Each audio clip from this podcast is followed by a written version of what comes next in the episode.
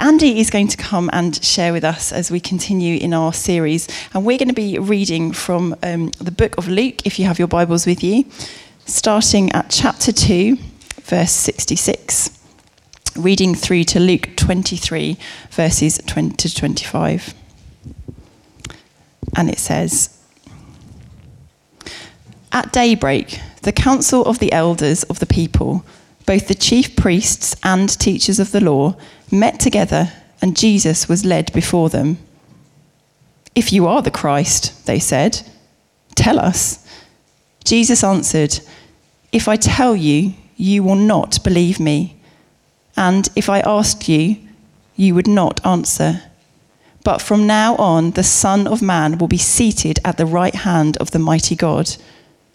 They all asked, 'Are you then the Son of God?' He replied, 'You were right in saying I am.'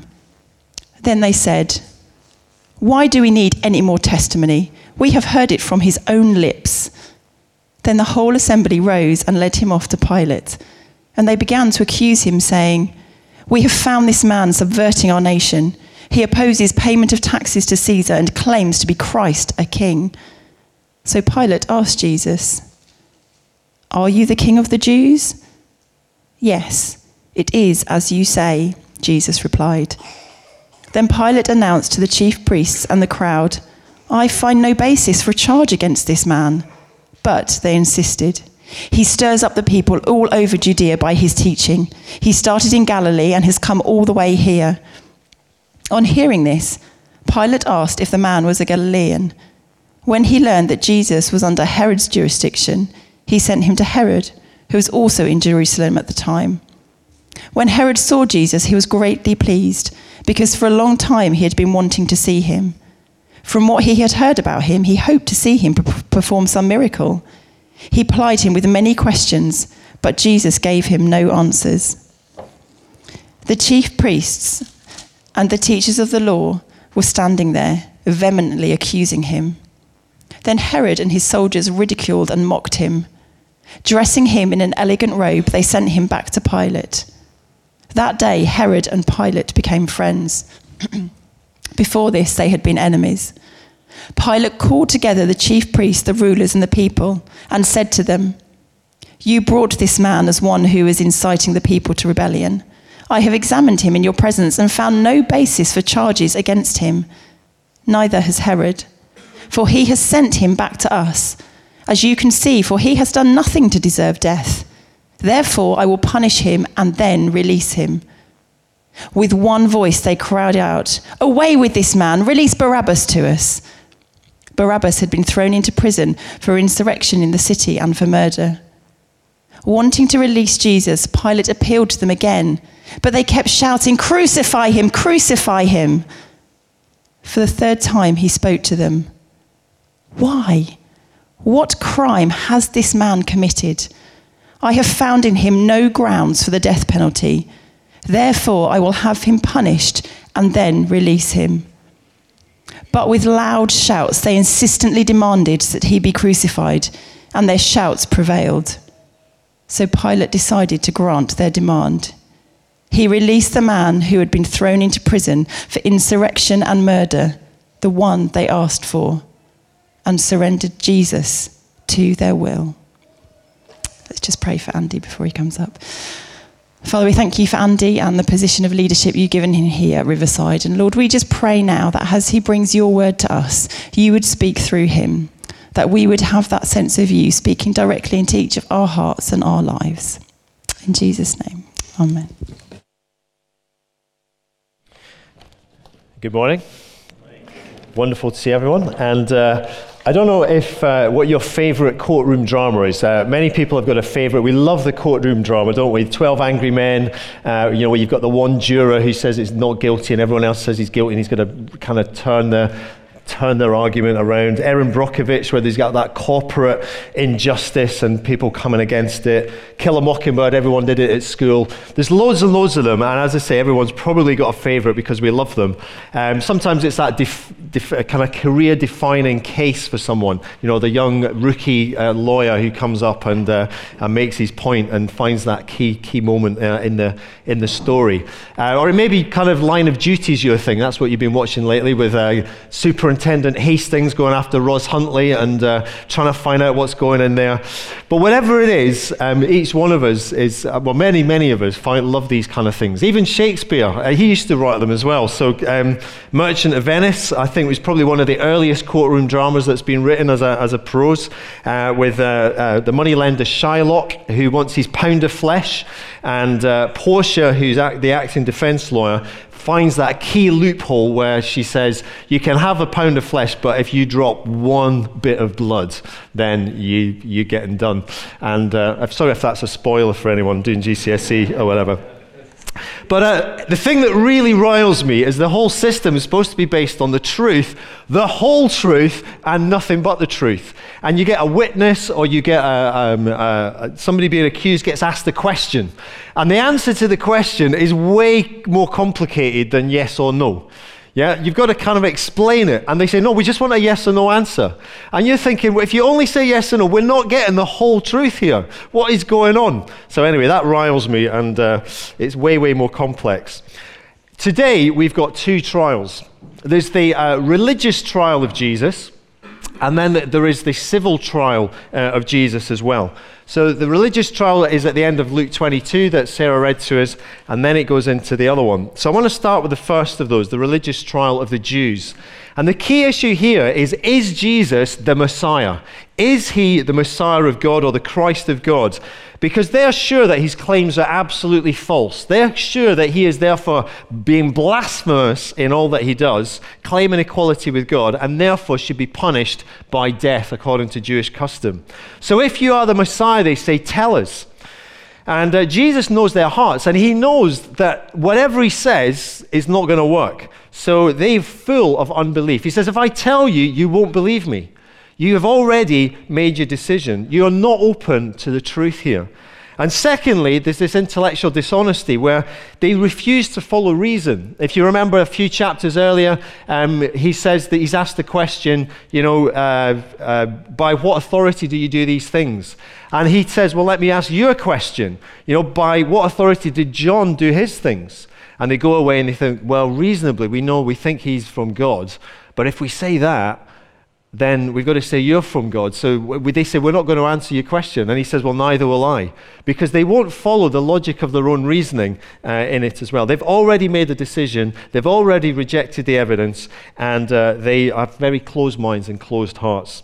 So he doesn't debate them. But what he does say, very provocatively, is from now on, the Son of Man will stand, or sorry, will be seated at the right hand of the mighty God. Two messianic claims right there. First of all, the Son of Man is a direct reference back to Daniel seven, where the Messiah comes back at the very end of time like a Son of Man, and he comes with all authority, all glory, and all sovereign power. So this is not just a throwaway line. This is a reference that they would have known of, which sort of links him to God. And then secondly, there he refers to uh, Psalm one hundred ten, where he says he will sit at the right hand of the mighty God. That he is basically has the equality of God. He will have all the glory and honor and power um, that God has uh, by claiming that honor. And so they say, are you then the Son of God? You say that I am. Why do we need any more testimony?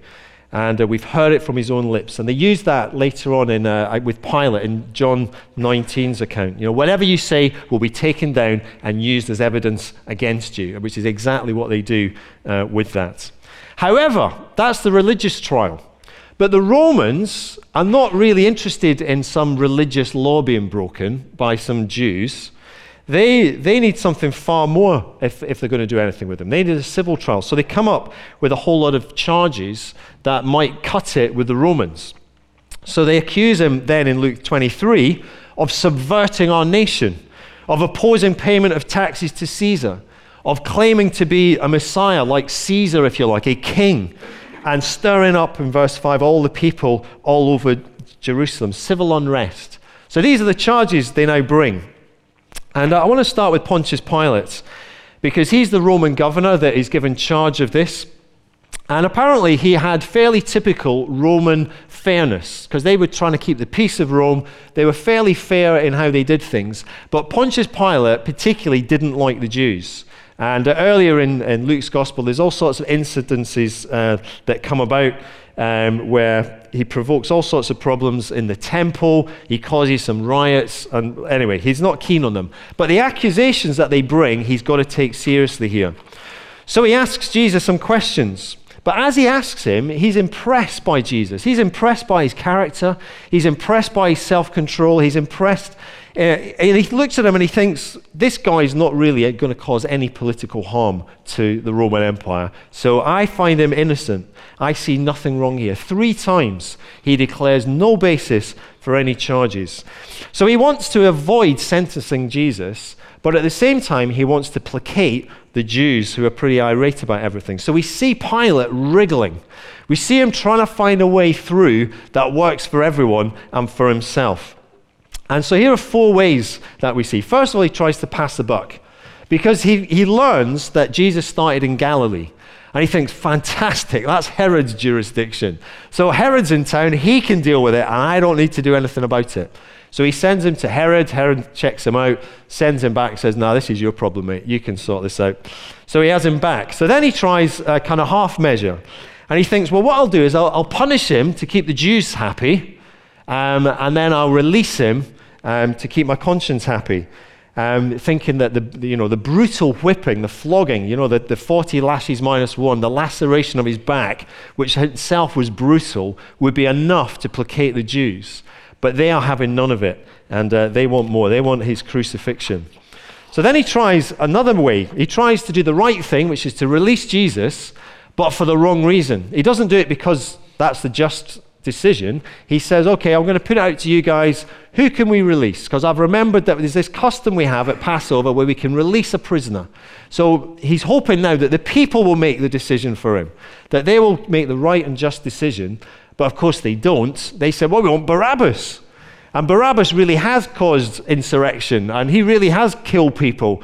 And at this point you realize the people are not interested in the civil civil charges whatsoever, because they're quite happy to have Barabbas back.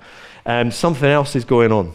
So he, he does that. And if you read on into Matthew's gospel, um, there's that point where he comes out and he washes the blood off his hands in front of the people.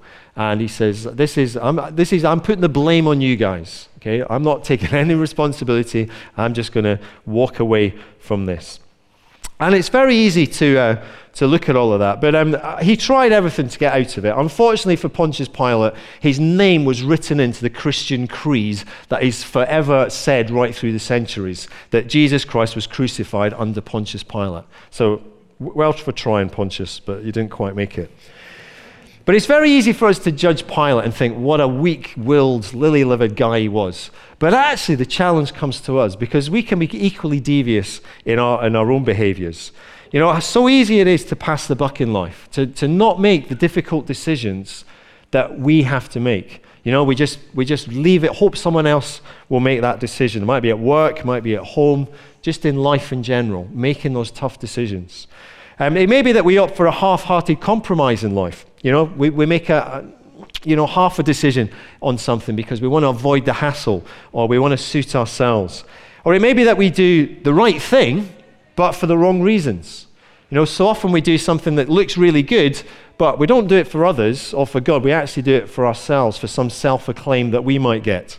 Um, or fourthly, you know, how often do we do we wash our hands of things and think, I'm going to put the blame on someone else. I'm not going to take the blame for this.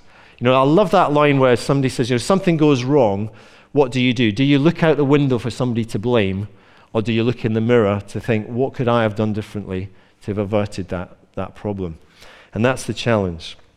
Anyway, Pilate eventually concedes to the people.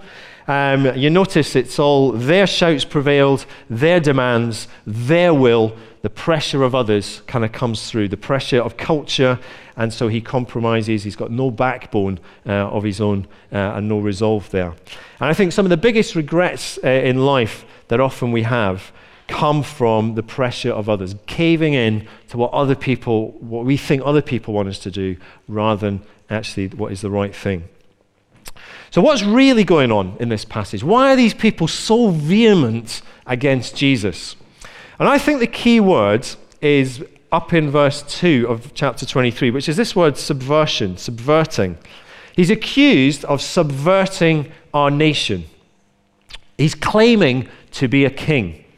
And uh, subversion is one of those words that, if we're honest, we probably know sort of what it means, but it's the sort of word that comes up in a crossword clue. It's not a word we use every day necessarily, but it's probably a word that we need to understand uh, quite well. So it's got a couple of meanings. It means to overthrow or plot the downfall of, an, of a kingdom or of a nation. Um, and it also means to push something back down into its proper place. And uh, with Jesus, it's not actually the nation that he's subverting. Okay, it's, a, it's the, actually the kingdom of darkness. There's a spiritual kingdom at work, and it's that that Jesus comes to subvert, if you like. It's that that he comes to press down into its proper place. The things in this world that should be under God that aren't, that should be under the feet of Jesus but aren't. And it's not that he's trying to force something down and, and by force keep it there. It's actually putting it back into its proper place, the place where it was meant to be uh, under God. And so the early Christians were subversive in how they lived. They lived their lives, they refused to honor Caesar because they refused to say that he was the Lord of Lords and the King of Kings, um, and that Jesus was. And that got them into a lot of bother. But at the same time, they were submissive. Um, in the sense that um, you know, the governing authorities um, we're to submit to. The New Testament teaches us that we're to submit to those, that God has, has made us to be helpful citizens, uh, good and honest citizens, um, that government has come from God, that, that uh, the authorities are there because God has given them their authority. But our ultimate authority is not them. Our ultimate authority is God himself. And so they believed uh, in, in that, but they would also realize that Caesar was not their ultimate Lord in all of that, that he was only there because God had given him that, that position, as it were. And so they were subverting Caesar's authority to its rightful place under God's authority, and they were persecuted because of it. If Jesus is your Lord, Caesar isn't your ultimate Lord. Um, Recently, I was a Chinese Christian activist. This is Hu, a sixty-seven-year-old guy who was jailed for seven years uh, in China, literally for subversion. That's his charge. So he was charged with subversion, damaging national security, and uh, for harming social stability. Uh, apparently for leading an underground organization that masqueraded as a church, because it wasn't the state Chinese church, it was an underground church, and also for um, bringing attention to uh, some of the, the abuses of government. So the fact that they were removing crosses uh, from churches, the fact that they were putting Christians in prison, and that they were putting lawyers who were trying to defend those Christians in prison um, as well. And uh, one journalist writes this: for Christians who respond to Jesus Christ as Lord of Lords and King of Kings, the Communist Party in China cannot get their heads around that, because they're atheist. So in their eyes, you're standing up and saying the state is doing things wrong, and in their eyes, the only possible reason you could have for doing that is because of foreign influence. So another country. It's actually not another country, it's another kingdom altogether that we understand. So what does it mean to be subversive in our lives? Um, so what are the, the Caesars, if you like, of our day? What are the Caesars of the Western world? Um, there's a book called Holy Subversion, and the author of that suggests six of them. Uh, self, where we put ourself at the center of everything. Success, and the kind of the Western definition of success that, that people strive for. Uh, money, uh, leisure, sex, power. Six different areas that we can look at. Six different areas that exercise lordship over our lives. Now, these are all good things. Okay, these are good things that, um, that are from God. Each one of them in its proper context, with a proper biblical worldview, um, is a gift from God that is to be affirmed. And that works when we bring these things under Jesus' lordship in our lives. But when we don't, um, then these things, good things, become godlike things in our lives.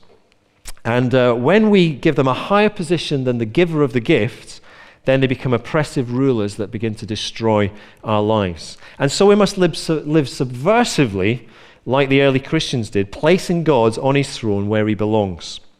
And there are some questions in Outlook you can look at afterwards uh, to help process some of that. But when we proclaim that Jesus is Lord in all of our lives, and we live it accordingly in how we, how we live our lives every day, Monday to Friday and, and weekends as well, then we begin to turn our world upside down, because our lives become so countercultural to the world's way of doing things that we begin to expose the culture uh, of our day. Um, so for example, um, subverting the Caesar of success. Um, you know, not success, we start to see success not as, as something that gives me acclaim, but we see success as, as how do we make other people successful in life. Uh, Mother Teresa, for example, she subverted the world's idea of success by spending her life on the poor of this world. And we begin to see the difference. You know, when people find happiness and contentment in people rather than things and stuff, we subvert uh, the world's idea of success. You know, when we balance fruitfulness, which is, I suppose, one word we have for success in the Christian world, with faithfulness, Um, when we start to say, well, actually, we, we, we use what we've got as best we can in our world, but it's also about who we become in the process that's important. We start to redefine what success is. Um, some Christian guy called Diognetus, I think that's how you pronounce his name, second century Christian. Um, I'm sure you'll have a word with me one day if I got that wrong. Um, he uh, wrote this about Christ- early Christians' understanding of success and faithfulness. Christians do not find happiness by ruling over their neighbors, or by seeking supremacy over the weak, or being rich, or by attacking the inferior. On the contrary, Christians see success in taking upon themselves the burdens of their neighbor, using their positions of superiority to benefit the deficient, and in distributing whatever they receive from God to the needy. This is what it means to be an imitator of God. Then we look at the uh, power, and we see how Jesus kind of subverted the idea of power. So in the kind of Luke story, right at the beginning of Luke, you've got Caesar Augustus calling a census of the whole Roman Empire. So you can imagine Caesar Augustus in his great palatial accommodation thinking, I want to, you know, I want to boast about how many people are in our kingdom, and I want to make sure everybody's paying their taxes. So we're going to have this massive census. Jesus is born into a humble stable. And uh, he comes to serve. In fact, he doesn't even come to show his own glory. He comes, he says, to show his Father's glory. It's not about me, it's about him. And, uh, and lives his life. And yet every Christmas, we don't actually celebrate Caesar's, ama Caesar's amazing census. We celebrate Emmanuel, God with us. Okay, Caesar or Jesus in his stable, which one is more powerful? Okay, his life subverts it, it demonstrates it. Subverting the Caesar of money and mammon and prosperity in our world. You know, when Jesus is tempted by the devil in, in Luke chapter four, the challenge comes to him, if you're the Son of God, then speak to this stone and turn it into bread. He, Satan always reduces life to the material. Uh, satisfy your material needs. And that's the temptation of, of the comfortable Western society, comfort and ease. Um, in his brilliant little book, Screwtape Letters, C S Lewis examines the temptations, or this particular temptation, from Satan's perspective. And uh, in the book, he's got is that the character playing the devil is a guy called Uncle Wormwood, and he's schooling a younger, um, his nephew, Screwtape, in ways to neutralize the faith of a new Christian follower. Uh, listen to these really challenging lines about money and prosperity. Wormwood says, "Prosperity knits a man to the world. He feels that he's finding his place in it, while really it is finding its place in him. His increasing reputation, his widening circles of acquaintances, his sense of importance, and the growing pressure of absorbing agreeable work build in him a sense of being at home at earth. Being at home on earth, which is just what we want." So Jesus' reply to the, to the devil was, man doesn't live on bread alone. Okay, there is more than just the material in this world.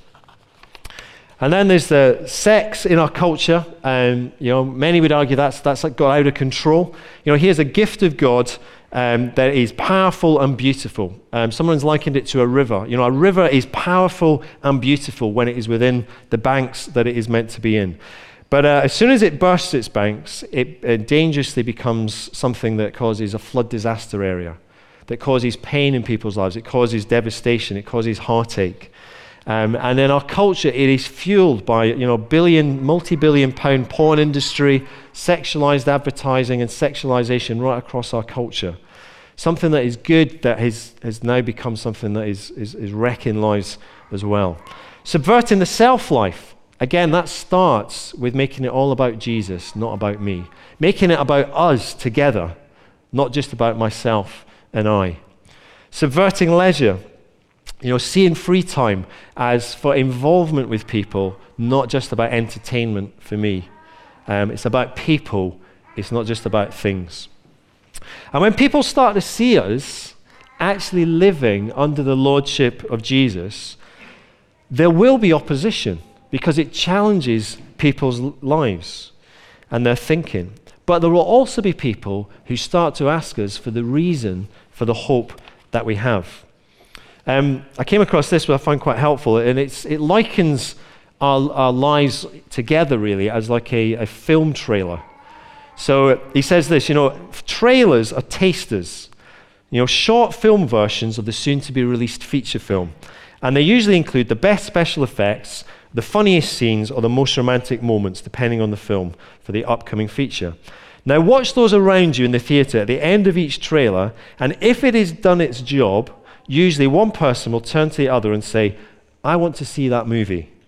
This is a great metaphor for the missional church.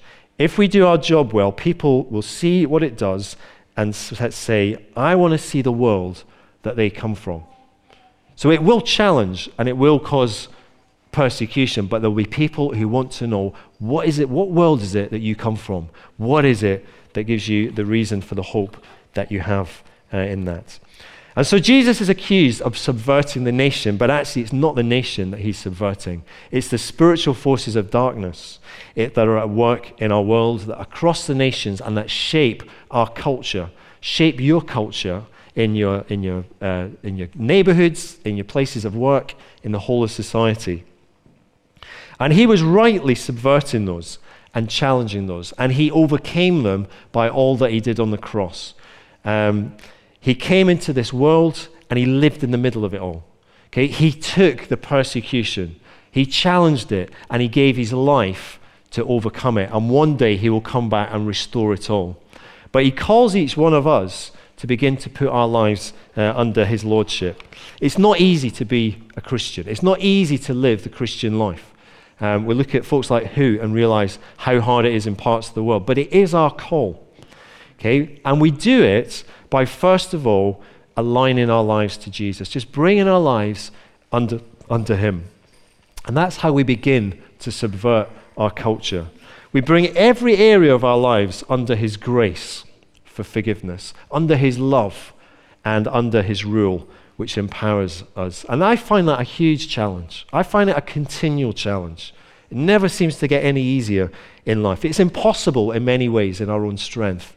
But we have the promise, because God is alive, because Jesus is alive and he's poured out his Spirit, that we can receive his power, his empowering in our lives. We can receive his Spirit to depend on, because his Spirit produces the fruit.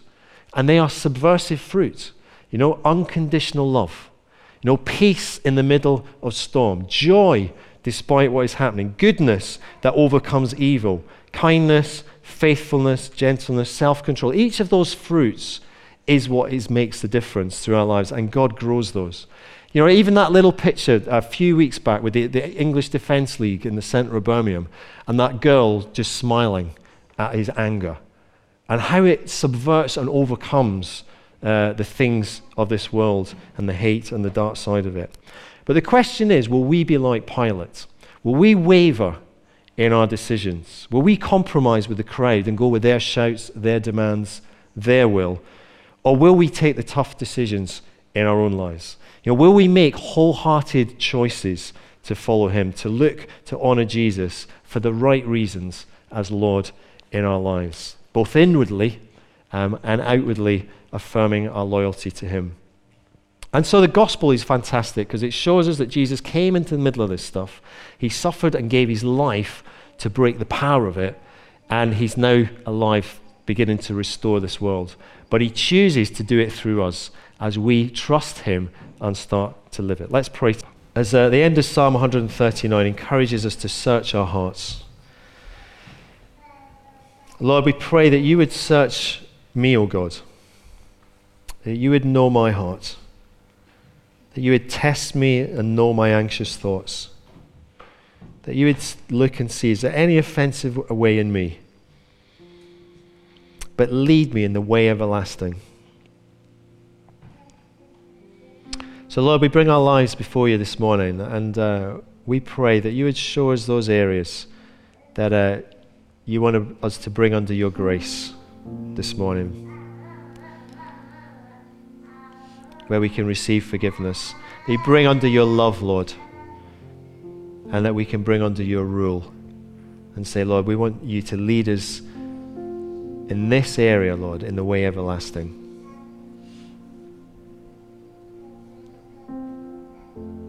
Spirit of God, fill us now. Lord, produce your fruit in our hearts and lives. And fill us, Lord, with courage and the will to follow you.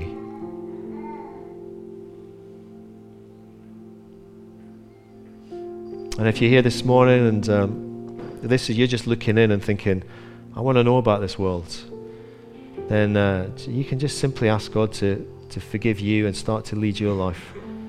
And uh, there'll be folks at the back who'll pray for anyone this morning, for anything that you want prayer for. But let's continue to worship him and respond in our hearts and in our lives. Amen.